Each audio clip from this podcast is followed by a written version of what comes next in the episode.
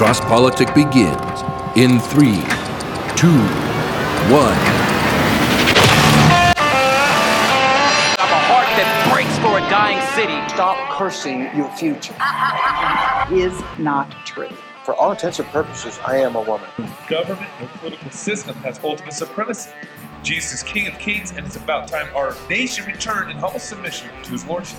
You are not protecting women. You are authorizing the destruction of 500,000 little women every year. I didn't start it. But, sir, sir, with all due respect, that's the argument of a five-year-old. I didn't start it. Right when the Spirit comes upon people, they go to war, they go to battle, and the enemies of God are driven back and they're slaughtered. You are listening to Cross Politic with Gabe Rench, the Waterboy, Pastor Toby Sumpter, and the Chocolate Knox. Welcome, Fight Laugh Feast family. Good to be with you. For those who aren't here, we're coming at you live from Phoenix, Arizona, or is this Scotts, Scott, Scottsdale? Fountain Hills. Okay, all right. Phoenix, Arizona.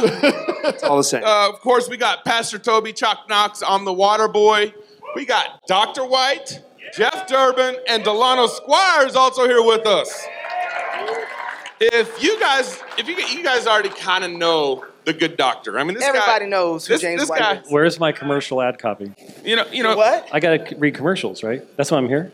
To read, we- to read my Your commercials? soul. Yes. Okay, all right, thank you. That's, that's the only do that reason I'm here. end. That, that's why he agreed to come on the show. They, they, they said they've, they've been needing somebody for a long time. You, you stop that. Stop You it. stop that. Toby's feeling threatened. So this is. Uh, I Dr. missed White- one show. Dr. White reads my ads, and now he thinks he's got my job. He did a good job, though. You, you- you gotta take the good shot. job. You gotta take the You're shot. gonna side with him? He won't. Uh, here's the thing. He won't do it for himself. Oh. He won't do it for his own show or his own ministry. Oh, yeah. But But he'll do it for others. and he does a great job. He's a good radio voice. He's fine stealing a brother's job. Of course, and of course, give a warm, warm welcome to Jeff Durbin, pastor of Apologia End Abortion Now. We got two pastors of apology here Yeah, now. yeah. Everybody knew Doctor. I mean, I guess everybody knows Jeff too. What are we doing tonight? And we're gonna get there. Well, we thought we were coming to debate baptism. what do you guys say? We just Well, you know that's gonna And come up. baptize what do your you say? We believers. make this That's right. swerve a little bit. you can moderate. James and I are ready. Let's do it. All right. I mean, baby, I ba- baby baptism is one of the tools of liberty. Oh, Can I get an amen? It's on. all right. And then, of course, uh, give a warm welcome to our buddy Delano Squires. He uh, literally flew in this morning from uh, Washington D.C. from the the, the swamp. And, and then he actually flies out tonight to go back home because he's got some business to, to get back to. Um, but if you don't gonna be a know. Delano, if you don't know Delano, he's a homeschool dad, contributor at Fearless with Jason Whitlock, along with Chocolate Knox, uh, CEO of Civitas Group, and he's scholar at 1776 Unites. That's his Twitter bio. Works for me.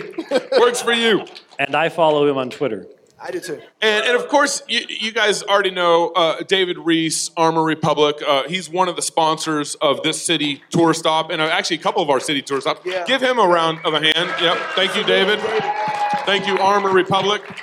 And of course, uh, Scott, uh, uh, Chris uh, from StratTech. Uh, he's also uh, he owns the ranch. He's he's opening his house up to us. So please give uh, Chris a warm welcome and a round of applause too. Shotgun.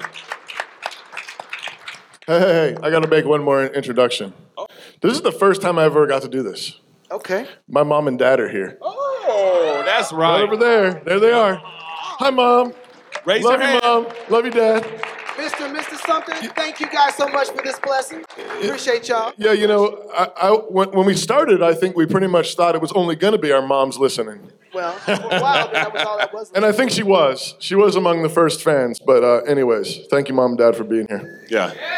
There you go. Well, so we've been on this kind of three city Liberty, tour. I already mentioned we were in Dallas Fort Worth, we were in uh, Rapid City in April, and now Phoenix here. And and it is because of David Reese that we're particularly here. He said he said I want you guys to come, and so that's why we're here in Phoenix, Arizona. And plus, our boys in the backyard of, of the Apologia crew, we wanted to, to come with those guys um, too. And uh, part of this Liberty tour, you know, uh, COVID happened in 2020. A lot of things were exposed. I think a lot of our eyes were open to uh, where our weaknesses were as a church, as a family, as a business. And so we wanted to kind of go on this liberty tour to kind of um, ho- hopefully strengthen families, strengthen individuals, strengthen the church on how to think about what true liberty is. And that's, a, uh, I mean, I think it's never been more important to think this way. Um, you know, how do, how do we not get moved by the right or the left? The right, the left is, their hair's on fire. The right's kind of apathetic. How do we not let them push us? How do we get to the heart of what Christian liberty is? We want to define what liberty is. We don't want the left defining what liberty is because that means killing 60 million babies a year. And we don't want the right defining what liberty is because they have no basis. They've left their, the left, the right has left their basis of what liberty, Christian liberty truly is. Conservatives have unhitched the Bible from their conservatism, which means modern conservatism is suspended in the air. That's where we're at. Amen. Modern Republicans have suspended their conservatism in the air, disconnected from scriptures, and that means it's easily influenced by the prevailing winds. This is how we got Trump. they were easily influenced by it. Now, now Trump had some uh, some characteristics that we all wanted. You know, Trump was finally fighting, which is some Republicans refused to do for the last 20 years. That's how we got Bush. Um, because conservatism is detached from the truth, truth, uh, conservatives can't build anything right now. Because we've detached conservatism from the truth, we can't build. This is why, to David's point, to David Reese's point, we went and worked for Microsoft. We went and worked for Bezos. We went and worked for all these big companies. We helped the liberals build the, this economy that we're in right now. And they hate us. And they right. hate you. Yeah. and and for that matter, Fox News hates you. Yeah.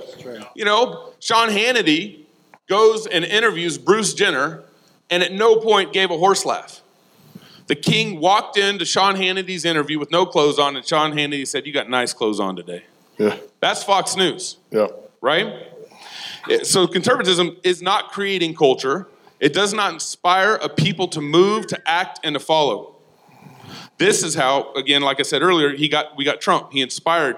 He brought together a movement. He was a fighter, um, but cer- certainly wasn't a biblical conservatism that Trump was pushing. So we need to unwind decades of giving our liberties, decades of giving our responsibilities to others. We, for conservatives, for decades, have been giving our responsibilities to the public school system. We've been giving our responsibilities to the liberals. We've been, we've been dishing it out. And like David said, if you take responsibility, you will get more responsibility. And so we want to map out, tonight, we want to map out a tangible vision and actionable steps to be truly free and to build a truly free city.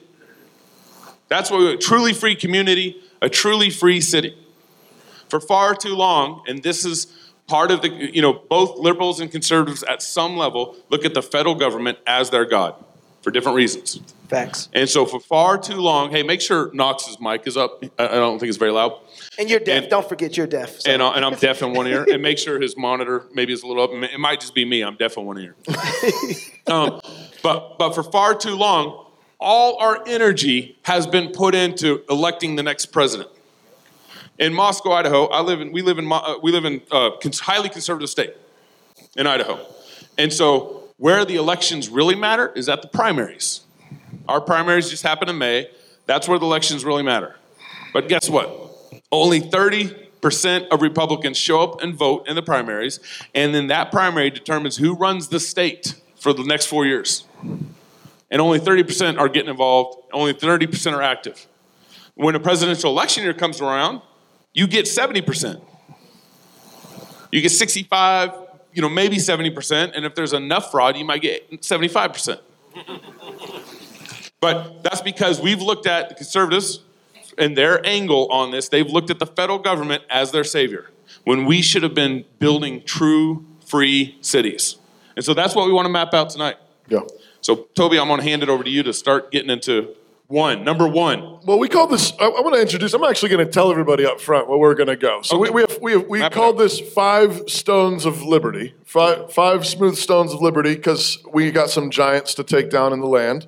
So these are our five smooth stones, um, and we're going to walk through each one of them. The first one is the centrality of worship.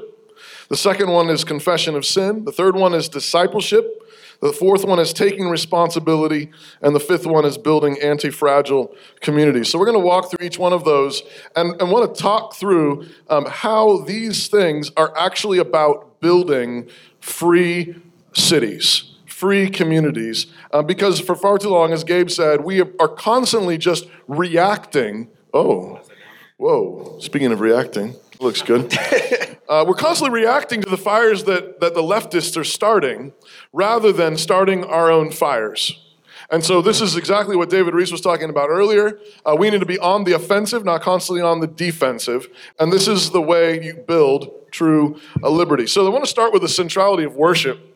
Yeah. And um, which again is something that frequently people don't think. They don't. They don't think like I want to be free. I want this to be a free nation. So um, I should make sure that I'm worshiping God faithfully. Uh, but I, I, was actually reminded of this this morning. Uh, this uh, a guy I follow on Twitter, um, Anthony Bradley. Um, he uh, he tweets. He shares this article. Wait, wait a minute. You haven't been blocked by him? No. then you're a nobody. I'm sorry. I've been blocked by him for so long as I, I can't yeah, remember. Well, yeah. anyways, I'll, I'll, let me show you what he's doing on Twitter. Thank you. Uh, um, he's uh, so you know he shares this article um, about a school in Georgia, a high school in Georgia, where uh, uh, high school students have been uh, disciplined, and then I think they're now suing uh, the high school because the high school students were wearing uh, Black Lives Matter T-shirts. Uh, on campus, which is apparently they've banned like political speech or something like that. However, uh, at the same Georgia high school, it is perfectly permissible uh, to wear shirts with Confederate flags on them. And, um, and so, and, and Anthony Bradley's comment was uh, the idolatry runs deep. Now, I don't know all that he meant by that, and I'm not even sure I would completely agree with his read on it maybe I would, maybe I wouldn't. But the thing that I thought was interesting about that was that he instinctively thought this is about worship. He was once quite conservative. Which, yeah, but but yeah, but, I, but I'm just thinking in terms of so he's thinking what's driving this is a kind of worship. Mm-hmm. What what you uh, what, one thing we need to remember and have re-ingrained in our minds is that um, you become like what you worship. That's right. Psalm 115 says that, uh, that the idols of the nations have eyes but can't see, hands but can't touch, feet can't do nothing, mouths but can't speak. And then it says, all those who make them become like them. If you serve idols, you become deaf, dumb, and blind, like your idols. But if you serve the living God, you become more human. You're given back your sight. You're given, you become right. Right. a human again. And again, that's what we mean by freedom. So my, my question I want to kick to you guys is, so in what ways have you seen um, this play out? I mean, is, is, is worship, I mean, how central is it? I'm claiming it, like if you don't have worship right, uh, we're, we're, I'm saying you're, you're, you're going to be, if you don't worship Jesus, you're worshiping idols, and that will necessarily lead to tyranny. Last week in Louisiana, it was all about worship. Amen. Mm-hmm. The whole thing was about worship. Right. Every aspect of it. It's hard to express if you weren't there. Everyone on the ground knows what I'm talking about. What happened there last week was all about worship. I think one of the things that was so difficult for the legislators to overcome in Louisiana was the fact that the church was actually inundating legislators with phone calls saying, Obey Jesus Christ, obey God's word keep your commitments to God. You profess to be a believer. You profess to believe this. Do your duty before God. Obey Jesus. Obey God rather than men. That's what they were getting as an onslaught of phone calls and emails was encouragement. I'm praying for you. Obey Jesus. Obey God's word. Do your duty and protect these children. That's what they were getting for a week after it passed the hearing stage. And we get to the Capitol, and while we're in the Capitol, I think something happened there. I mean, first of all, the whole thing was historic. To get a bill of equal protection that calls what's in the womb in the image of God, deserving equal protection from the moment of conception, is itself, in, in one sense, historic. But we've gotten those into other states across the country, but it, they never allowed it to go to hearing stage or pass hearing stage. This was historic. In 50 years since Roe, we got a bill, a Christian bill, that acknowledges the Word of God, that uses God's standards, that says equal protection for all humans. We got it into the hearing. It passed the hearing overwhelmingly, seven to, seven to two. It gets to the floor. And while we were there, I think the legislators were struggling so deeply and profoundly because they were told that week after the hearing by the pro life establishment do not pass this bill. We do not believe that she's guilty of anything. We don't want it to be criminal. We're not looking for equal protection. They were, they were inundated with Christians calling, saying, Obey Jesus Christ, and the establishment saying, Don't pass this bill. We don't think she's guilty. Including the ERLC. I don't Absolutely. know if you saw that. Absolutely. Yeah. That was all in response. This national letter that went out from 70 pro life organizations to every state legislature in the country was in response to our bill. It was because of what happened from the church in Louisiana. So when I say our bill, I don't mean Jeff Durbin's bill. I don't mean End Abortion Now's bill. Yes, we're, we're at the front fighting from the front, but it's the, it's the, this is the church's work. This is the Church of Jesus Christ. Presbyterians and Baptists, we even had charismatics and Arminians all saying the same thing, standing on the same standard. Kind of like the CREC. Yeah, it was, yeah. So, so here's here's. You should join. I'm going to give you a picture of it. A portrait. You got to hear this because it was historic. This was where that um, that opening to the Capitol was filled up with Christians, and it's online. You can see it on Apologia Studios. you had Christians from a just a broad spectrum of Christian denominations inside the Capitol worshiping Jesus so loud that the sing- singing was was going throughout the entire Capitol, and the legislators were so wrecked by this that they were begging people to send us to stop mm. because all they heard was the church worshiping in the Capitol, praising Jesus. I mean, a mighty fortress is our God. I mean, that had never happened before. And so, this historic moment, they knew that this is coming from the church and that these people are saying, obey God rather than men. Mm. And when we talk about the centrality of everything as, as worship, you've got the church in this instance saying, this is all about Christ and his lordship and the law of God, and you must obey Jesus and yield to his authority above anything else. And the bill even said that. You will, this is the image of God, you will protect it. That's your duty. And if anybody tries to subvert that protection, you will ignore them mm. because you must obey God rather than men. And so, what's interesting is that the, the, the difference in God's was seen on the floor, That's in right. that the church was saying, Obey God. Mm-hmm. Our legislator said this is murder. He was quoting scripture, and he was talking about this needing to be ended, abolished, criminalized. And he was doing it as a Christian, and they all knew that. But the other legislators who were then convinced to oppose the bill, their entire argument essentially rested on the Supreme Court has said, the Supreme Man. Being has ruled. And so we must yield to our God. What is worship? It's at minimum glory and sacrifice. Right. You are giving weight to. You are saying you are you are everything. I glory in you. I'm giving you all the weight and you're sacrificing. And so what they what was on full display in, in Louisiana is the real issue is who gets the glory and who are we going to sacrifice to? That's right. Right. For the Amen. Christians they were saying you must do this because Jesus Christ for the ones who were subverting it and resisting it, they were saying, We will yield to a different authority.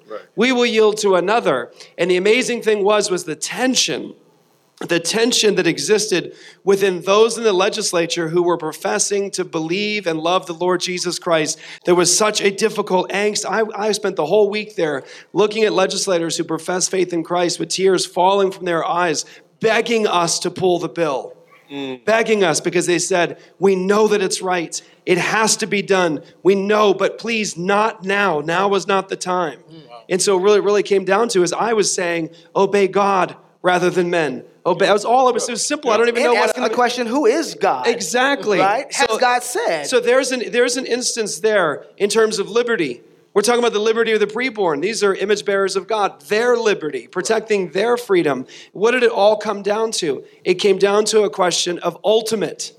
Who's the ultimate here? Who has the final word and say? And what will you worship and serve? Will it be the people? Is it going to be Demas? Is it going to be the supreme being of the United States? Or will it be Jesus Christ? Will you honor and obey him and yield to him? And there you have such a practical, practical, up close and personal uh, uh, uh, illustration of the point. Worshiping idols disfigures human beings. Yeah. That's right. It, it, it deforms them, it destroys them. It, it complete, that, I mean, that's what abortion does. And part of it, like you said earlier, Pastor, worship is inescapable. You're going to worship, right? But then it also comes with law. So worship ultimately defines reality. And when you define reality, you say this creates human flourishing and this doesn't. So you're doing that both ways. And ultimately, what they're saying is this is the kind of human flourishing that we're willing to deal with, which is not human flourishing at all. And so everybody is, is do, doing worship. And we are, it seems like as Christians, particularly as conservatives, we're scared to start with liberty as worship because we don't think, we think somehow we can have some sort of human flourishing apart from defining who the God of the system is. You got, you got guys like David French saying, who's a professing Christian, Reformed Christian, PCA member, saying that Drag Queen Story Hour is just the price of living in a free society. Well, he, he, he said, he didn't say it was the price. He said it's a blessing of liberty. What? Mm. That was, those were his words. And, and, I, and I think it just shows that just because someone says that they're conservative and says that they're a Christian does not necessarily mean that they're reasoning from scripture. So, so to me, when I, when I think about worship, even in the context of family, I think about basically six decades of, of a nation worshiping mammon, telling women that their highest and best use is to serve corporations and to leave the, the raising and training of their children to the state. Amen. Um, and, and in that, what, what you know, uh, going along with that particular type of worldview or mindset, men have done the same. And they've said, you know what? You go out and work, honey. You, you help build that man's corporation. Um, you help manage his office. You know, we'll give our education over to the state. And, and I think in doing that, we, we've seen what, you know, we've been reaping that, that fruit for a long time. And, and I, I thank God one of the blessings of, of COVID, and I don't mean to, to minimize it, obviously, a lot of people lost their lives, is that you start to see an increase in homeschooling. And you see parents taking back the authority that God has given them. Yeah. And you see the state You're not saying, going to give him an organ? I- I'm just saying, amen. I'm over here. I, I'm, I got my hands full. But yeah, amen. so and, and and you see the state saying, we're not we're not giving this over quietly. So we are trying as as believers, as Christians, to hold to and reestablish the the order that God created before the foundation of this world. And the state is saying, I'm not going to let you go that easily. But but ultimately, we are free people, and we need to live like free people. Amen. Amen. Amen.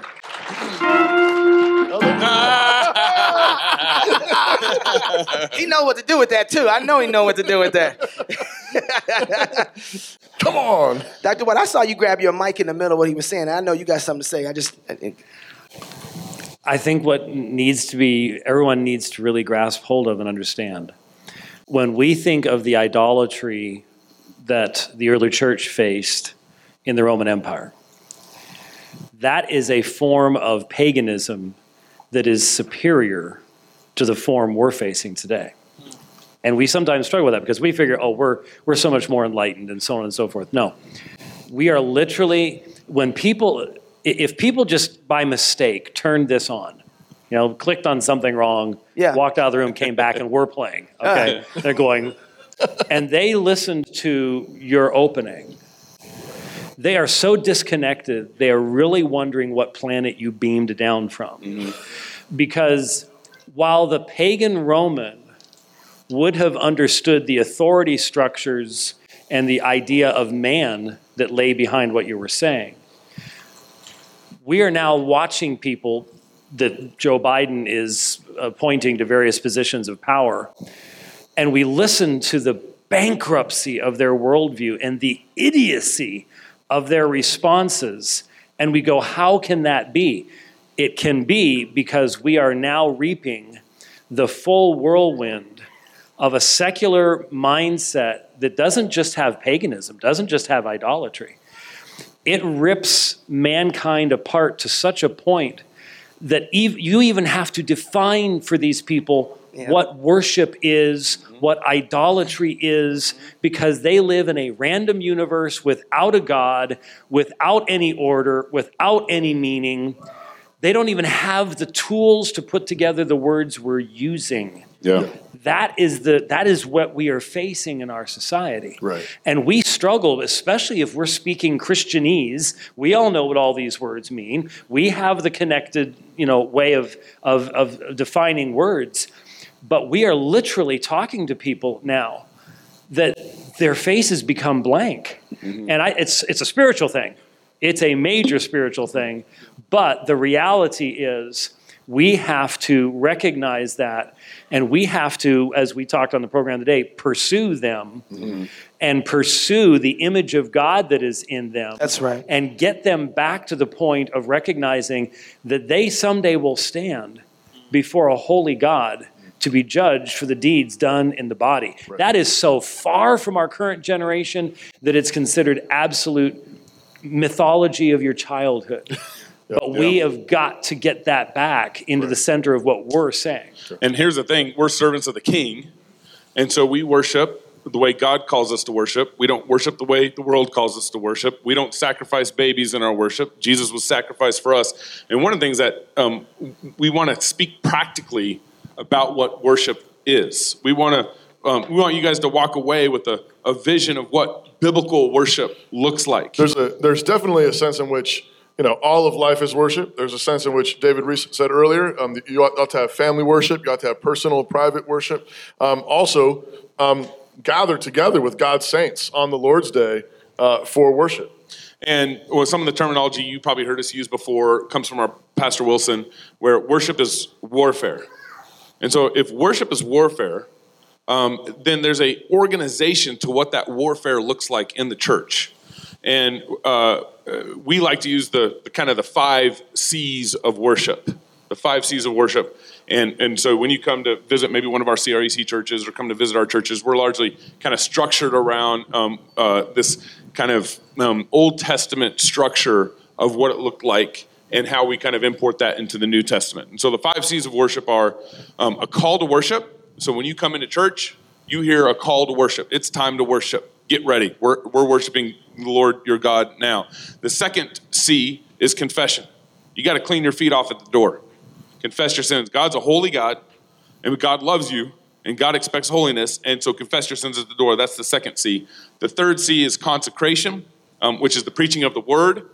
Okay. The fifth C is communion, taking communion, fellowship with the body, communion um, that our Lord Jesus Christ called us to. And the last one is the commissioning, the going out, the sending out, the benediction. So that's our way in the CREC of kind of constructing our worship. I think it's really important. This can seem like, wait, I thought this was about liberty. That's right. And and Gabe just went on this like, I don't know, theology tangent. And and like Dr. White was saying, people click on this channel and say, What? W U T? What? what? How do you pronounce that? what? and but but here's the thing. Um, about I mean, for for centuries, God's people understood um, that when you gather before God, um, you ought not to just come and offer whatever you think. You ought not make it up as you go along. You Strange not, fire. You don't wing it um, when you come before the living God. When you recognize fundamentally, I didn't make myself. God made me. He is the creator. Um, they're, they're, the beginning of wisdom is the fear of the Lord. And so you there's a it should be joyful, but it's a joyful trembling. And what, what Gabe's getting at is the fact that um, we in the church, we we stopped we stopped trembling. We stopped. Fear, I mean, That's how, right. I mean, how many times do you see a church website where you say, "Come here, we fear the Lord"? Toby? They don't say that. Toby, how does a bag of fizzing chemicals yeah. worship God? Yeah. Okay, that's that's the gulf. Right. That people aren't. But I think the but I think the answer is is actually Psalm 100, which we sang earlier, right? We didn't make ourselves. That's right. Exactly. And and and I think that's a bare minimum. I think you're right. I mean, they're being catechized all day long. You're All a bag of long. fizzing chemicals. Your life is meaningless. Might makes right. Survival of the fittest. Darwinianism through and through. Um, but the Bible also says that the invisible attributes of God are clearly seen by all those who have been made. They know there is a God. They know He made all things. And I think it's our job to say, therefore, you are called to worship Him, acknowledge Him, thank Him. And, and again, the thing that we're pushing towards is I think in the church, one of the ways we failed, one of the ways we lost all this ground in our land, which I don't think we sometimes connect, is we started making worship all about serving ourselves, making it That's feel right. good, That's right. having an emotional orgasm, right? When the when the chord hits and everybody's hands go up, ah! and the lights are off. right? You know that part, right? And then, but it's all about this emotional hit. It's not about obedience to God. And you, and then you wonder why we're catechized. I mean, you've got millions of professing Christians, millions of Christians that go to church Sunday after Sunday, but what they're being catechized in is emotionalism. It's in, it's in, in feelings, and then you wonder why they think, well, I just I feel bad. I feel so bad about telling my, my cousin or my, my brother or my son who, you know, he, he says he's homosexual or, or my, my daughter or my, my, my niece who wants to get an abortion, um, you know, I, I just feel so bad because it's so hard and everything's so emotionalized because we've turned worship into an emotional moment. It's not about actually serving the Lord. It's not actually about obeying Him, bringing the sacrifice of praise that He commands. It's about doing what feels good, and then we catechize people in that, and then we wonder why they don't understand. We, we do a, a Bible reading challenge. Um, Rachel Jankovic and a few other ladies in our church started a few years ago, and they've and there's like now like I don't know like how many twenty thousand like thirty thousand. There are tens of thousands of women uh, on this Facebook group, you know, that are reading the Bible, many for the very first time, and every year like. As they're reading through the Bible, you've got like thousands of thousands of women. My wife's on this group, and she says they're asking questions again, like Jesus didn't really say that, did he? Ezekiel said what? And and like yeah, that's real. But it's like because for many, many of these evangelical Christians, they go to church for an emotional hit, and and that's it. That's all that for them. That's all that what being a Christian is. We've evolutionized our worship to fizzy chemicals. yeah, we're a bunch of fizzing chemicals. But again, the point is, is that you can't have an ordered freedom. You can't have an ordered society that respects boundaries, that says, oh, I'm a civil magistrate. What somebody's doing with their body is none of my business. What, what some, you know, the, the, the health decisions they want to make is none of my business. My job is to punish evildoers. You can't have that kind of obedience in a civil magistrate if you're not teaching that kind of obedience in worship. That's the bottom line. And what you're doing when you're faith, faithfully worshiping God, He's working in you to will and to do for His good pleasure. That, that's what's happening ultimately in worship. Is God is working in you. You you are submitting yourself to Him, and God turns around and works in you and changes you. And you aren't trying to line up your emotions for an experience. You're trying to line up what you're doing to give God the glory, and He works into you to will and to do for His good pleasure. And inside of that, it answers the question what Dr. White is getting to the point of why people are so lost from this to over here. Like, how do they jump that gap? Well, in worship, it, desi- it sets out what a man is and what he's for and who his God is and how is he to live before his God. If we don't get that ordered right, then when we talk to people about the metaphysical realities of a man and a woman, we get it wrong on the application of that. Once we set worship in place, you were a man designed to be the image bearer of God. He placed man in a garden to keep it and to protect it. He gave him a wife for wisdom to learn how to take that garden and make it the rest of the world, turn the rest of the world into that. And so we don't have worship in order, so then we get messed up on how a man is to operate in the rest of the world, even as Christians. That's why setting worship up properly makes man more human to be able to communicate those realities to people who are far off from that basic understanding. Let's get Christians not thinking that they're fizzing bags, first of all. Yeah, That's right. exactly. Let's, That's let's just Amen. get Christians to understand they're made in the image of God, that they were made for marriage, marriage and made for child rearing and made for work and so on. You know, one of the, this actually moves us naturally right into the second um, smooth stone, which is confession of sin, which I, I, don't, I think, again, can also seem like kind of a strange thing, like what planet are you from? Um, but I think this is actually connected to the point you're making is that um, one of the gifts of God is actually the dignity of guilt. Uh, and I don't think we think about that sometimes, but like I think this is one of the failures of our prison system. Uh, you, you have, you have, you know, just that the, there's no actual um, dealing with actions. You you are made in the image of God. You're responsible for your actions. You're a free agent. You have choices, you make choices, and that includes then the dignity of guilt. That you did something wrong, now go make it right. Right. You did this, you're guilty before God, before those you wronged, but we live in a in a in a church, frankly, much less a nation and a culture that doesn't want anybody to be guilty of anything. Everybody else is to blame everybody else. Everything else, you know, it's, it's, it's my family, it's my culture, it's, I didn't have a dad, I, I, you know, I was abused, it was all these things. And yeah, we live in a fallen world, and there's frequently a lot of sin to go around. But, but what, what we teach and what the, what the gospel brings is the dignity that, yeah, you're made in the image of God, you have the ability to make choices, and when you make those, you make wrong choices, sometimes you, you're you're guilty then. Yeah. And you you need to confess those things and make them right. And that makes you more human. Right. Confessing your That's the thing that people can't understand. Yeah. It's like actually being being having the dignity of being human means you're a moral agent. Like what you do actually matters in the world. But if you say, no, no, no, no, that wasn't your fault. That wasn't yeah. your fault. Yeah. That wasn't your fault. Over and over again, eventually what you're saying is, and actually, you don't do anything worth anything. How was David's authority restored after sinning with Bathsheba? Psalm 51.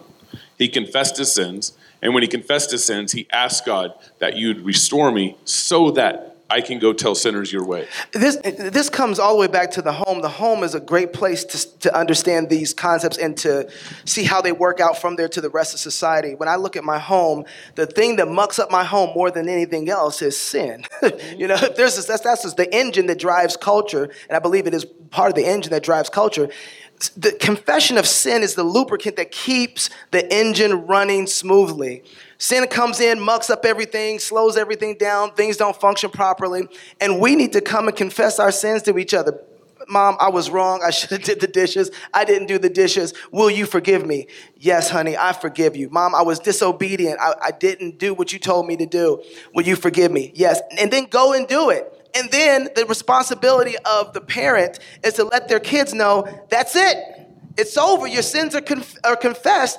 There's nothing else over you. No more guilt, no that's more right. shame. You're it's done. over. So you know where to take the guilt and shame to. You take it to the cross.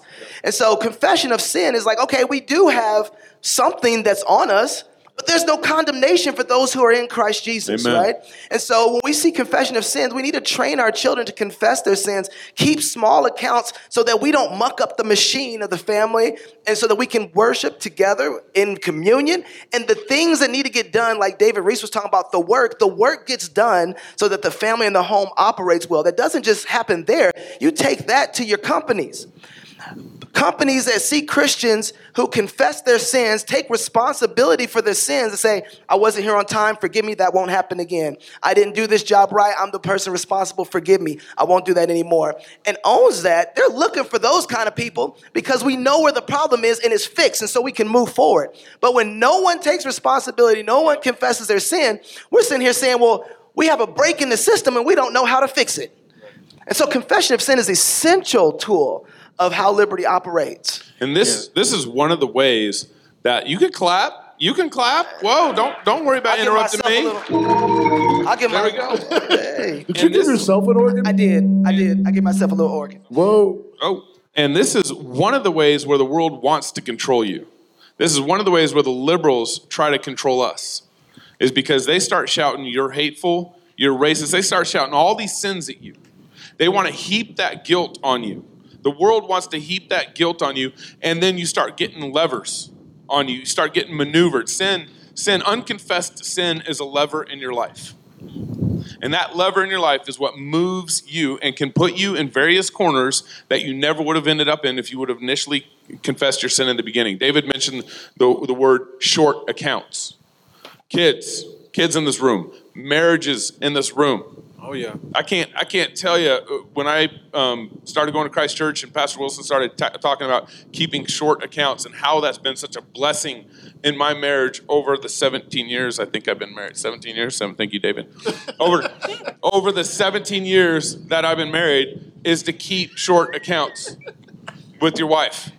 Uh, children, learn the exercise of what it means to keep short accounts in your own sin in your own lives. When you sin, confess it to God. When you sin against your brother, go confess it to your brother. Make it quick. And this is one of the areas you know where you're lacking faith is when you don't keep short accounts. Because you don't believe that forgiveness is there for you. You don't believe that, that Jesus is waiting for you to come to you, That's to come to him to ask for forgiveness of your sins. Because guess what? Like David said, there's no condemnation for those who are in Christ Jesus. Go to him and confess your sins. Keep short accounts. That's such a blessing. I think, I think, and I think again, the practical out, out, outworking of this. I mean, this is obviously practical in the family, the practical in, in businesses, but I mean, we are seeing the fruit in the public square of failure to understand this gift. That if you confess your sins, He is faithful and just to forgive you and cleanse you from all unrighteousness. The gift Amen. of forgiveness, Amen. the dignity of guilt and the gift of forgiveness and it works itself all the way out. I mean i can't help but think of again this this conversation we're having all around abortion and the the uh, the moral agency of a woman. I mean what what the what the culture is trying to do is actually erase the dignity of a woman. That's right. in, in the name of empowering them, which, by the way, every time they say we want to empower women, you need to now think to yourself that means they want to strip all of their glory from them and then sell back the rags as cool, fun, Ooh. and sexy. Um, but the but the but that's what they're doing. They're they're they're destroying, erasing the dignity of a woman who's made in the image of God, uh, made with the the potential of the glory of being a mother. And I mean, we were, uh, you know. All this this uh, pushback about the the Roe leak, you know, the potential that Roe is going to be overturned, this Alito opinion, and everything, and the the liberals lighting their hair on fire, screaming, you know, and it's like it's hilarious when you listen to them talk. It's like apparently women like just like get pregnant like randomly, like we don't know how it happens. It's like it's, it's like just like a you know inclement weather or getting the flu or something. It's like just happens. And so if if you take away the right of a woman to kill her baby, uh, like you're destroying her her personhood, and you think no no no no no stop. No, no you're destroying her personhood by talking by, by acting like she doesn't make choices about what she's doing. About about who you know who she's sleeping with, who she's married to. And, and, and I think even as we're, as we're talking about it, right? In, in our culture today, what, what people try to do, and particularly the left says, it's not enough for you to confess your sins. You have to take on the sins of people who look like you Come on now. 250 years ago. Yeah. Mm. And and that's part of what we need to to resist. So yes, confess your sins in in your home to your wife or to your husband That's or to your parents Come or to now. your children. Yeah. But never take on the sins of another as if they are your own, mm. just because you share some common characteristics.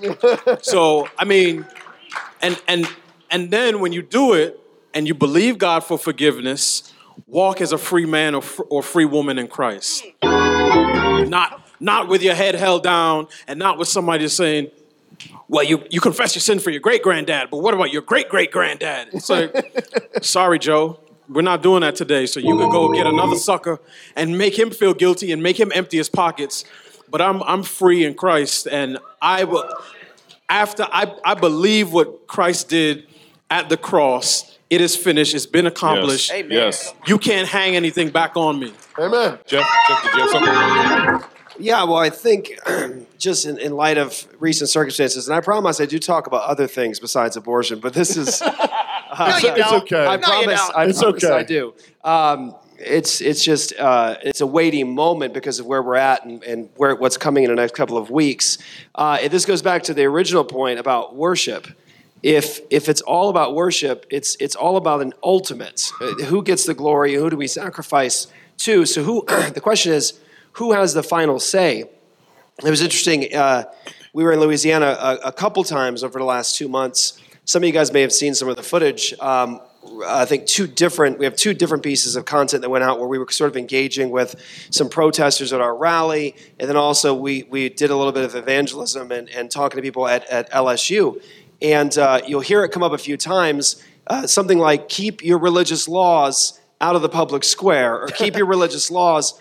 off my body. Or, like several times in the video we dropped yesterday, you can hear the women and I think some of the guys say something like, Stop bringing your religion into this. Stop bringing your religion into this. And, and the funny thing was, is like, I kept, you'll hear me say to them, You're very religious. You are very religious. Now, I'm not just trying to turn the tables on them. They don't see it. Right. That that when when they talk about why are you making this about religion, and then they go and tell me what is the ultimate is the woman in society and what we say this is our ethical system and this is our ultimate it's like i want to say to them that's amazing we're both trying to do the same thing only Right. mine's on now. jesus right. and You have a God. You have a God. You have a religion. I'm just preaching, man. I'm being more overt and honest with mine. You're pretending neutrality, but only for moments in the conversation. But when, when it comes to the issue of confession of sin, it's interesting because it, it is a trademark of biblical faith that there is an ultimate and there is an ultimate standard by which we are all to be tested. And so you can see that flowing through scripture where even all the heroes of the faith will get jammed up with their own sin and then confronted with the ultimate and his standards. So you talk about David.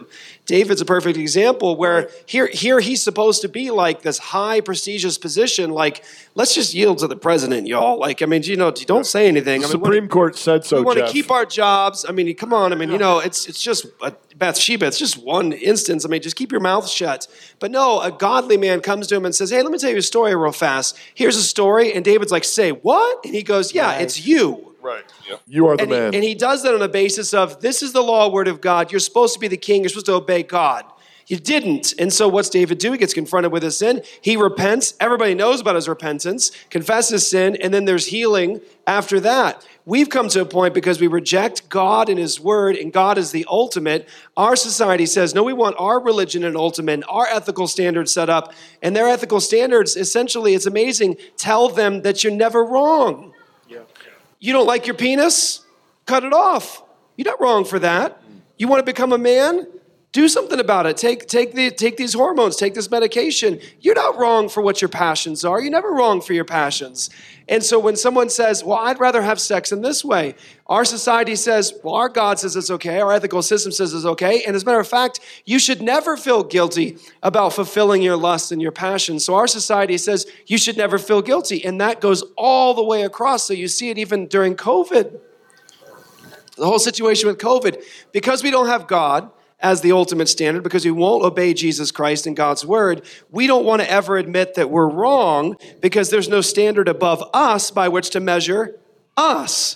And so when they failed over the last two years with COVID, with tyranny and treacherous acts and arrests and abuse and all kinds of things that were just sinful and evil, even when they are demon- demonstrably wrong, Right. and you could say, here's all the scientific data over your stupid face diapers. right? They, they will never say, because they cannot be guilty, because they cannot, fess, they cannot confess wrong, we were wrong. Please forgive us. We're to do better. They can't do like David did because they're the ultimate. They're their own ethical hmm. system. And when it comes to anything across the board, whether you talk about, you know, this this gets deep, the issue of like supply chain and and, and baby formula and gas prices, you know, they can never be wrong. There's no guilt because there's no standard above us, no ethical system above us. We'll define the rules and we'll do it day by day by day. We'll it's also shift it. and it's also because they have they have no way out. I mean, I mean, Right. if you if, if they actually are confronted with this sin, they they're condemned and they have no sacrifice. Which is why they have to avoid it. Yeah, they have to avoid so it. So that's why they're never wrong. There's no forgiveness. It's not my fault. The supply chain is not my fault. This is not my fault. It's his fault. It's your fault. And that's what sinners do. Is they always try to uh, to free themselves from their guilt and shame by saying it's your fault. And I'll just end on this point. It's seen supremely. And I hope it's a good current example to point to in terms of how the church can work in this.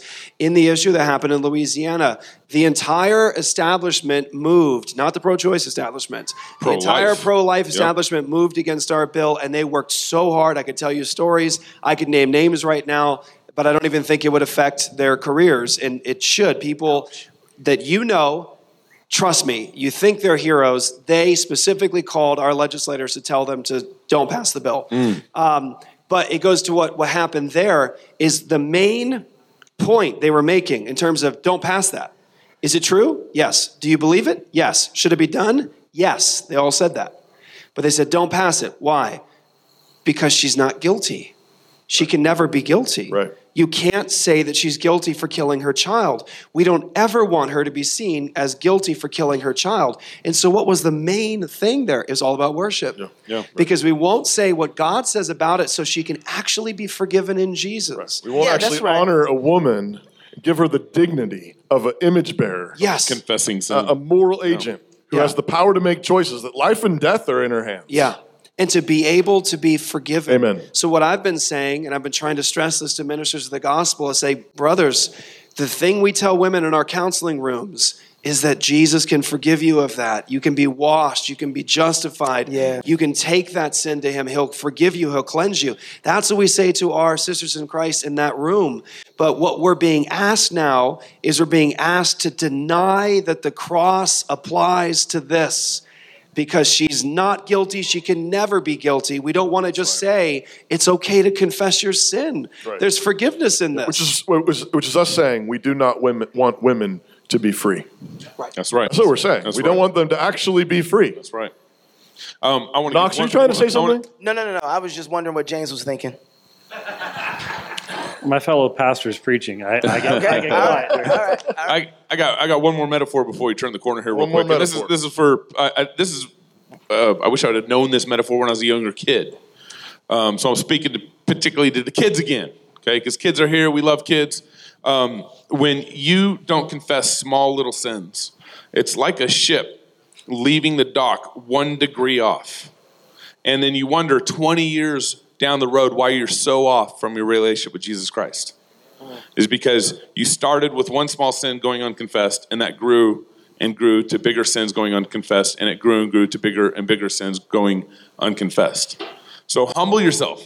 Humble yourself before God, and, and what happens? He lifts you up. And over over 20 years of you confessing your sins, um, you're learning, you're gaining strength in what it means to fight sin in your own life. So, so children, confess your small sins now. And don't let you get one degree off now, because in 20 years you're going to wake up and be like, "What happened?" Yeah. The reason why Christians are not leading in this country in the way they should be is because they haven't confessed their sins. They're, they're not clean. They don't have that no condemnation. They don't, they're they're not walking away from the cross, heads held high, Yeah. leading, saying, You got nothing on me. Jesus knows it all. It's all been forgiven. Right? That's, that's where freedom comes Yeah, from. yeah, yeah. Amen. Uh, you giving me the sign now? Let's let's turn the corner. the sign? Delano's got to get out of here by 10. Okay. The third smooth stone for taking down giants of tyranny is discipleship.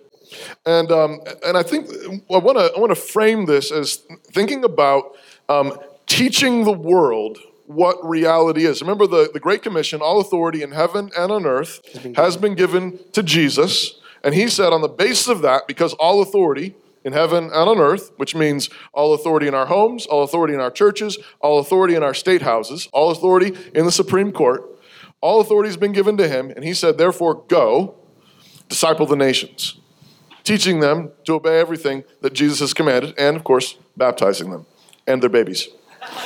Um, one of the um, the debate has begun. Um, I, I, I can't. Can, can you find that in there, Jeff? I don't see that in there. But Stop looking at my notes. You didn't email that to me, I promise. The, uh, the promise is to you and to your children. Oh, and there you go. all those in Lord your God. Amen. Yeah. Let's baptize them. all. everyone who was No, now he baptized was woke those up. who heard Well, we've been talking the about three tools of liberty, and it took baptism before you decided to say, "Wait a No, second. it's it's the it's the Presbyterian partial citation of Acts two thirty eight Oh, that woke me up. That woke you up. All right. There we go. Dr. White's back. All right. Welcome back, He's Doc. awake. Welcome back. um, but I, I think the thing that I, I want to really I, I want to drill down on here again is is that we the church has failed to teach. Yes. The church has failed to disciple. You had one job. right? I mean, literally, like we had one job disciple the nations, teach them everything that's in the Bible. That's, that was the job. Except for the Old Testament, because that wasn't in the Old Testament. There's no disciple in No, nations. no, no, no, no, Gabe. When Jesus gave the command, all they had was the Old Testament. That's right. I was I was just playing. You, you were wrong. I was playing the devil advocate. So you would be opposed to unhitching it. I would be very opposed right. to unhitching it. That's it. right. Yes, um, and, and and I think again, this is one of those those places where um, we, we cannot underestimate what we have done here.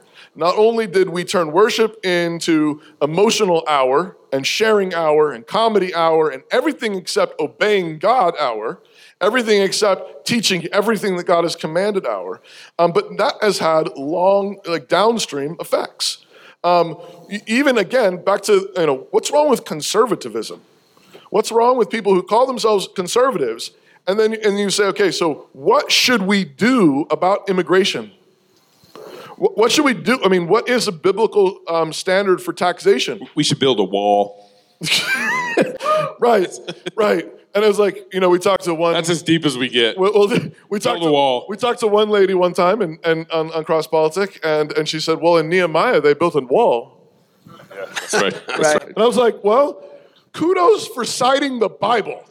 Right, yeah. All right, we can work with that. We Like, can work with it's that. a good start." Yes. like I want to get a little deeper than that, but like, but we can't even get. I mean, cons- we can't even get conservatives to say the Bible says. We, we, we can't even get conservatives to say that. Um, and but that is our job is to disciple the nations. Um, so here I'm going to give a crazy example of a place where I think we, we need to we need to work. We have our work cut out for us. I think most Christians are actually. Uh, uh, uh, I'll say uh, most Christians. That's overstating it. I'm being too generous. Most most Some. most Christians in this room Okay. conservative Christians um, who are listening to this podcast or watching this show probably have a pretty good grasp of the fact that our standard for truth and goodness, truth and morality, must be grounded in Scripture. I, think most Christians understand that, that our ultimate standard of truth and goodness is grounded in Scripture. But here's the place where we, we flop is um, when it comes to beauty. And all of a sudden, a bunch of Christians turn into a bunch of flaming relativists. well, right. That's right. who's to say what's beautiful? I, I like that song. I like that painting. I like that movie. I like that story. And what we, but we, that's actually how we got here. Relativism got into the church starting with the relativization of beauty. So here's a, here's a here's an example. I was I read an article actually by our friend um, Jason Whitlock, Jason Whitlock, on the on the Blaze, um, and um, uh, responding to maybe some of you saw the Twitter. Uh, I don't know what do you call it? Blow up. Yeah, with Jordan Peterson. Fluffle with Jordan Peterson, where um, apparently I, I don't follow these things, but apparently there is a, a Sports Illustrated swimsuit uh, model. They're releasing all their covers right now for the year. Okay, I- and I Elon Musk's mom is going to be on one. Oh, dead serious. You're kidding. I'm dead serious. 75 year I, old. d- I didn't need to know that, Gabe. I didn't need to know that. Um, but apparently, I'm one, just, I'm just adding to the conversation. That's all. apparently, I am told that on one of these covers is a is a very large Asian woman, um, and and Jordan Peterson had um, the audacity uh, to to share this on Twitter and say this woman is not beautiful, and the Twitterverse exploded, as you might imagine. And um, and, and, and this is, but this is, but our, our friend uh, Jason Whitlock, he, he wrote an article about this that I read this morning, where he said, um, you know, actually, I think I think uh, Jordan Peterson is is wrong in this. He should have said that this, this is unhealthy because obesity is unhealthy. It's not good for you, which is true enough. But but I, I actually think, Jason, if I talk to you, um, I think I think um, Peterson was spot on. It, it isn't beautiful, and part of the reason it's not beautiful is because uh, it's not healthy. She's dehumanizing herself with her. Exactly, but there's a, a- a- t- t- explain the, the, the, the what was the other Yeah, there's, meme there's, you a, saw? there's, a, there's another uh, Calvin Klein photo going around with the three images. One of the images, a woman in a bikini, like slender. 1999 or something. Right, right, from 1999. The second image is a black lady who's overweight, who's sitting in Calvin Klein stuff. It's like 2009 Yeah, or something 2009. like that. They have all have these dates on them. The last one is a picture of a woman in the bed and another woman who is on the side of the bed. Um, uh, actually, yeah, uh, Yep, but right. has a beard on, who is presented like a man and pregnant. Yep. And, and it says like 2022 or something like that. And so there's these three different categories, and everyone is looking at the last two and saying, oh man, look how far we've fallen. But they've missed out on throwing a, a, a fit at the first one. Because they misidentified the purpose and the reality of what a woman is for, and they presented a symbol of of femininity and female and what a female is wrongly. And we didn't say anything about that because Because boys will be boys. because it, it, it, it attracts our lusts and desires and uses her as a tool. But because those don't live up to the other ones, we're like, ooh, where did we go wrong at in these two? 99 was so much better. And it's like, no, no, no. You gave up the metaphysical realities of a woman on the first one. That's right. So you get two and three And- naturally. And but to, to, to Dr. White's point earlier, actually, I think we gave up at this in like whenever we allow, we, we accepted Darwinism. I mean, when we said God is not creator, when we said, oh, that's a legitimate theory to theorize that we're meaningless matter, I mean, that, that was decades before. I mean, that, but, that's, but that's really where we gave up the argument. And, but if we're meaningless bags of fizzing matter, then why can't we objectify? Why can't we depersonalize? Why can't we use and abuse and do whatever we want? Because survival of the fittest. Yeah. Delano, we were talking about this earlier. I know you got something to say. Well, I, I mean, my, my, my issue with, with Jordan Peterson was not his comment. Obviously, he's free to express his opinion. Is that he? But was he right? Well, my issue is you can't you can't throw a rock and hide your hand. So you can't insult someone and then complain that other people are, are you know coming back insulting at you, you, yeah, and, yeah. then, and, then, and then run away. Apparently, he quit Twitter after this, huh? Yeah, yeah. you Well- shouldn't. You sh- that's true. That's true. Jordan Peterson. If you're gonna, if you're gonna, You if you're gonna stand pick a up. fight, you stand there and fight. Yeah, but but as it relates to discipleship, I, I think about this particularly as a, as a father with three young children, and you know, my wife and I we recently decided to homeschool. I was against it at first because I went to public schools for the vast majority of my life, and I said, you know, I want my kids to go to public schools because I want them to be street smart. And then I, I started to think about it: what positive like socialization did I get from public school? I mean, I learned how to shoot dice and do other, you know, stuff like that. But um, but eventually, youth. you know, God started to, to work on my heart, and I, and I started to to grow my faith and understand that education is equal parts scholarship and discipleship. Right? It's academic mastery and moral formation. That's right. And when you give your children over to people who hate your biblical values, and then you wonder why you you send your 10-year-old daughter, she likes to play with her brother, she likes to play basketball, right? You know her in the house is, you know, that's Tina the tomboy. Three years in her public school, and she comes back and she says, I'm now a boy named Tom. And you're wondering, how did she get that way? Yeah. Yeah. That's because she's been discipled right. by people who tell her, to your point, you're, mm. you're just, you know, a bag of matter. So You can be whatever you, you want to be. be, be whatever you want to be. So you can, it, it- it's gotten so crazy. It's like you say, okay, you're a girl, so you can be a boy. And now that's become passe. So there's some people who say, well, I'm neither girl or boy. I'm non-binary. And I'm saying to myself, look, if you get old enough, when you're a dude and you're 40 or 50 years old and you have to wake up every five hours to, to get up in the middle of the night and go to the bathroom, that process is telling you exactly who you are. Right? So there's there's no mistaking whether you are, you know, uh, uh, uh, You're there male- already? Right. Okay. No, no, I'm not, I'm not there. I'm not there. All right, all right. I'm not there. But but but really, what it is is, and and even you see. The, the the the church Uh, Dr. White, you, you need to. Never mind. we love you, Dr. White. But but but this this goes back to you know what we were talking about with confession of sin and, and worship. Even the church's foot is starting to slip in some places, where now you have conservative, theologically conservative pastors talking about pronoun hospitality. Yeah. Because Right. we're starting to give away the game as it relates to God's truth. And we're not talking about, you know, complicated matters. This is Genesis 127. You you can't throw a stone in the Bible and and and not hit these things.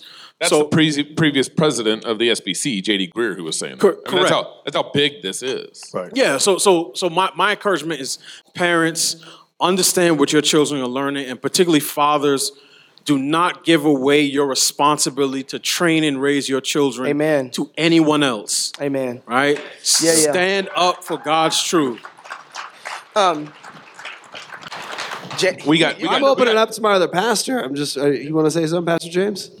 No. Okay. I want to. I'm going to add to this. I, I guess I want to bring it back. I'm not. I'm not We got 20 minutes, and we need to change. What? We got two corners. Yep. Well, I just want to finish with this thing, And that is, Delano was exactly right. And again, back to this is a kind of a theme we keep hitting is um, the glory of a woman is her beauty. That's right. That, that's that's what that's God God made her to to be the glory of man. And so we don't define beauty as a woman in bikini. Yeah, right. We, we, the the beauty of a woman is is in her. I mean, it, there is a physical beauty, but it's, it's right. to be it's driven by her gentle, quiet spirit. It's driven by her submission and her fear of the Lord. She adorns herself differently. Yes, and and then particularly in the way that she cultivates life in her own body as a mother, and then as she cultivates that life in her home, um, that glory is beautiful. And the last thing I want to say about that, though, is, is I think again, as conservatives, a lot of times we we major on truth and goodness, what is true and what is moral. And frequently, we do have, have no idea what is beautiful. And that makes us completely um, incapable of being persuasive. Christians should be at the forefront of winning arguments because we have the best stories. Yep. That's because right. we are the That's right. best artists, because we are the best musicians, because we know the God who made this place, and He made this place beautiful. And our art is to mimic and imitate that objective beauty, to lift people up and to be winsome. And, and again, to your point, Dr. White, when people look and they think, man, this is weird, these people are from another planet, sometimes the thing that breaks through, I mean, obviously we lead with the gospel, we lead with the gospel story, but sometimes the thing that really does break through, though, is the beauty of holiness. They see a marriage where a man really loves his wife, and this wife is, is so into her husband. And they see children loved. I'm- I, can, I, I think sometimes about we lived in South Carolina when I went to seminary for a couple of years, and we lived in this apartment complex. And, you know, there's just the little things. We lived on the ground floor outside the, the play area. And every night, my kids were little, like two and one. But every night, my wife would make dinner, and we sat down and ate dinner together. And we, we sometimes I'd call the kids in, or I'd be outside with the kids for a minute. we'd go and sit down, and then almost every time we have these, like all the kids in the neighborhood. They come up to the balcony, to the porch, and they'd be looking Come over, see and, it. and Yeah. you see like little ha- ha- faces. Look at, and, and I like, I really think that many of them had never seen a family sitting down eating dinner together. I think that many of them, many of them were from single mom houses. Um, it, it was a it was a lower middle class uh, neighborhood, and you know, and every once in a while, my wife would go out and be like, "Do you guys want to bite?" And give them little bowls of like you know our soup or whatever we were having for dinner and everything. But just like watching, like looking over the thing, and I, I still remember that. I think, you know, in some ways, the the depravity of this world, which is so it's so horrible, and at the same time, God has lowered the bar so much. it's like, love your wife. Like, show them the beauty of the gospel in your marriage, in your family, in your kids together. That beauty wins. It really will That's win. right. That's right. I've eaten at your house. Yeah, you have. I have. It was awesome. We had pizza. Your, yes, and your wife introduced me to uh, Tillamook mudslide. I think it was The ice cream. Yes, I sir. gained like ten pounds two Yeah. months after that because I just kept buying it. You were welcome. so tell her I said You were thank welcome. Amen. And then uh, I've eaten at your house as well, and but not yours because you hate me, I guess. So, um, well, I want to say just You missed just- that I know. I know we're almost. We got to go quick here. Just two things. In terms of discipleship of the nations, like we think about our churches and what we're saying to the world around us, I think there's two important things to point to, and that is that, of course, what is the standard that we're discipling them with?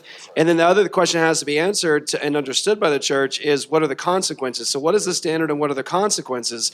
I think one of the major challenges right now we have to face as the evangelical church or the church in the West is that we have to nail down those two things and understand them and be prepared for them. So, for example, when we are like you're saying, what's beautiful, what's true, what's lovely, what ought to be the case, what is the right law, what is justice. You've got Christians in the world today who are who just love to stand up in the public square and say, "Yeah, I care about social justice too. Look, God does here, God does here, God does here. He commands people to care about it, and they, they have a point. Right. Don't you, care about, don't you care about racial justice? God hasn't changed. They're right to quote those verses. God is a God of justice. He cares about justice in the public square. And so they're winning on the fact that, hey, God says we actually ought to do something about this, but they're losing in the discipleship area because they do not believe God's law is a standard. That's right. So they just go like everyone else, willy nilly and arbitrary, and say this, make it up as they go along. Which usually is socialism. It's socialism. It's, it's no different than a Marxist who's just as arbitrary. It's, it's now a, a Christian who is also arbitrary, but they have one key thing God cares about justice. They're right about that. But then they don't have a standard by which they can disciple the nations. Into that, So, yeah. what is the standard that has to be finally answered by the church? Amen. What are you standing on? Is it going to be the law, word of God, or isn't it? Is it going to be you and your own interpretations and your That's own right. decisions, or is it going to be God's actual standard? Amen. That God of justice had a lot to say about what actually is just. Amen. The right. second point is what's this? What is? What are the consequences? This goes back to like a major problem. Dr. White wrote a book years ago called Pulpit Crimes, and I think it's. You didn't even know I knew that, did you? Um, so. Do you remember that Just you wrote kidding. that book? Did you know? I, I, I re- recall it very clearly. Yes. So, but but there's there's in this again discipleship of the nations. Okay, if you don't get the question of what's the standard right, we're not going to disciple anybody rightly. But the, what are the consequences? The evangelical church in the West is so consumed with being loved by the culture, being liked by the culture, so they say stupid things like foolish things like, well, let's let's be let's be polite to their pronouns. No, reject it. Call it to call it down to repentance. Yeah. Bring it to the issue of the Word of God. Talk about Christ. Make it about the gospel. Make it about God's authority. So, like you know, years ago, you heard the story about like you know uh, Rick Warren, Saddleback Church, that before he planted the church, he went around to the neighborhood, interviewing the neighborhood, and asking the neighbors, "What do you want to see in a church?" Wow. I want to ask people what they want to see in God's That's worship. just like Jesus. Didn't he come Yeah, and ask right. us all what we? So, no. uh, what are the consequences? A man like that and men like that that build churches like that, they haven't really actually settled themselves on the consequences of being a follower of Jesus Christ. That's That right. If you're going to disciple the nations, you're going to say things that they're going to make them vilify you. They're going to hate your guts. Right. You're going to say things that are going to have people come into your congregation and they're not going to like your church. Why? Because you're saying things that they're not comfortable with. They don't like that. But that's what discipleship's about. Sometimes pastors have to sit in counseling sessions with men and women they love, and they have to say something that might offend them. They're doing it because they're trying to shepherd them and disciple them right. according to God's word. We have to actually settle ourselves as pastors and as men and women to say, Am I ready for the consequences? Like to actually say to the nations, No, these are God's standards. No, that's not beautiful. No, that's not true. No, that's not good because it's going to come with a heck of a lot of consequences. And I think that where we're at today, We're Pastor seeing some of James has said all the time, one of the main things he says is we love our comforts. We love our comforts more than anything else. We're not willing to actually suffer because we would rather just be comfortable. Yeah, that's so good. It hurts. So, so I'm going to pull a water boy here. Hold on, And yes. I'm going to let James speak first, and then I'm going to pull a water boy. I was just going to let Jeff know that I, I just got notification from Andy Stanley that your invitation to speak has been rescinded. Wait, he got an invitation?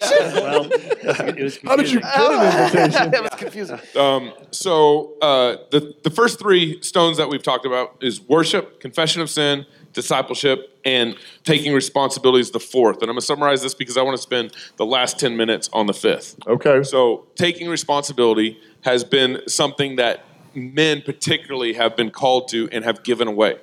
We've given away our responsibility to educating our kids to, to the government. We've given away our responsibility to provide for our uh, mom and dads uh, um, who are retired and need help. Facts. Um, after uh, in, two, in 1990, in 1965, 67, uh, 68, legislation came through, you know, 64, 65 legislation came through uh, on, on social uh, Security. se- social security and welfare. Then uh, um, be, the result of that legislation, um, the elderly, uh, uh, there's an increase in elderly care in elderly homes by 700% in the following three years. So what happened was the government said, "Hey, we'll take care of your mom and dad who are retiring." And guess what Son did? Cool. Cool. Yeah. 700% increase in 3 years. So we've given away responsibilities for far too long and as David hit it so hard. If you if you take responsibility, God will give you more. This is the only way to be free. This is the only way to have liberty here um, is by taking the responsibility that God has given you by, by His through His grace. Is by taking responsibility, and that's how you become free is taking responsibility. And we saw the we saw the consequences of that move. We handed off the responsibility to the state to take care of our parents, and then what happened in COVID? I mean, what were the what were the percentages of the deaths of those in nursing homes? Right, Governor Governor Cuomo. Like, turns out if you don't obey God, curses fall. That's right. I mean, I, I had to go with my own wife to visit her grandparents in Maryland, and the best we could do was to see them through glass. So we were outside. They were brought down to the lobby, and we could see them through glass. And we were able to hand them a cell phone because cell phones don't carry COVID. and that was the last time we saw my wife's grandparents living. Unbelievable. That's not a blessing. No, Right? That that is a curse. That's, and that's and that's because we gave that responsibility away. Yeah. So the last stone. The last The stone. That's, stone. that's how you're going to do it, just like that. Okay, take it. responsibility, men. Take responsibility. Last one, and actually, all these things go together. It's building anti-fragile communities. Um, all of these things actually together build anti-fragile communities. Uh, anti-fragile is a is a term that was actually coined by a man named Nasib uh, Taleb, Nassim Taleb, um, who's kind of a strange conglomeration of sort of Darwinian, statistician, Eastern Orthodox. I don't know. COVID broke him. Yeah, I don't He know. wa- I don't he wasn't anti-fragile during But- COVID. yeah, but but I think the principle is actually a really good common grace um, observation, and he defines what anti-fragile is: is those things which get stronger the more they are stressed. Those things which get stronger, the more they are challenged and tested. So again, think of some of the, the some of the examples he would give you is like your own muscles, your body. When you when you stress your muscles, they actually get stronger. Now, there's a way to overstress them and destroy them, but un, with understanding, you can stress your muscles and they actually get uh, stronger. There other, there's other materials as well that work this way. You stress them under certain conditions and they get stronger. That's anti-fragile. Um, I believe that what God has given us um, in the gospel is actually the key uh, to being anti-fragile, whether or not Nassim Taleb even understands this. Um, Paul talks this way in Romans 8, in, in these glorious passages that talk about what can separate us from the love of God, which is in Christ Jesus, right? Uh, uh, famine, nakedness, sword, COVID, government tyranny, government overreach, socialism, leftists with their hair on fire. What- You know what? No, he says, I am convinced that in all these things we are more than conquerors through him who loved us the point he's making is actually he says, you know, even in the midst of these things, because you cannot be separated from the love of Christ, they can only make you stronger. That's right. They can only make you better, which means Christians of all people should be the most joyful people in this moment. That's right. Well, there's, there's no room for pessimism if you're in Christ. Because Right. y- y- think about this in Revelation, when John sees Jesus, is this glorious thing. He sees Jesus, and Jesus says, Look what I'm holding. He's holding the keys of death and Hades. He says, Now even death and Hades, I got the keys. They serve, if you have the keys, that means you drive it. Right? I own the place now. That's right. He has the keys. Which, I mean, if he's, got, if he's got the keys to death and Hades, he's got the keys to cancer. He has the keys to a broken family. He has the keys to a tyrannical government. He's got the keys to a mess, you know, all of it. He knows, he knows how to use all those things to make his people more like him. He knows how to use all those things to win. Not one of them can conquer us. We are in them more than conquerors. And so the, the real wrap up here is you think about all these stones worship. Worship God personally, worship God in your family, worship God publicly with God's people, worship God the way He says to worship Him, not just making it up as you go along, not just winging it, not just going in for the emotional high. Uh, the, the- what you worship, who you worship, you become like what you worship. It's either making you more human or it's deforming you and those around you. We confess our sins. Why? Because that makes us anti fragile. We know who our God is, we know that we're forgiven. There's no shame. We know who our God is. We know we're forgiven. We walk with our, ha- our heads held high. You got nothing on me. Jesus knows it all. He died for it all. I'm not afraid of you. Right? Well, we're going to bring up your internet history. Oh, yeah. Jesus knows my internet history. And it's forgiven. It's under the blood. And I also confessed it to my wife, so we're good. Right? We're clean. I'm not afraid. You can't bring up anything on me. We're in the Word. We know what God says. We're discipled, we're taking responsibility. In these ways, when the world comes apart, you will find that you don't, you don't have to come apart. Right. Your family doesn't have to come apart. Your church doesn't have to come apart. Um, but together, we need to build communities that won't come apart because of the place we live, the world we live in. And Jesus gave us a job to do. That's your ending music. Oh, but you, but you can finish it. Yeah, I know. Thank you. It's offering time. It's offering time? Offering time. Oh, you know about hey, give offering these time? brothers up here a hand. Thank you guys for being with us tonight. I did not. Thank you. Thank you, guys. Thank you, Delano, Jeff, Thanks for Dr. having White. us. Thank you. Dr. White. Um, if you're single, get married. If you're married, have kids. And if you have kids, go baptize, Go baptize them. go baptize them. Until next time, love God with all your heart, soul, mind, and strength. Love your neighbor as yourself. go fight, laugh, and feast. And somebody protect me from Dr. White. this is Cross Politics. Thank you all for coming out. Thank Appreciate you, all very much. Thank you very much.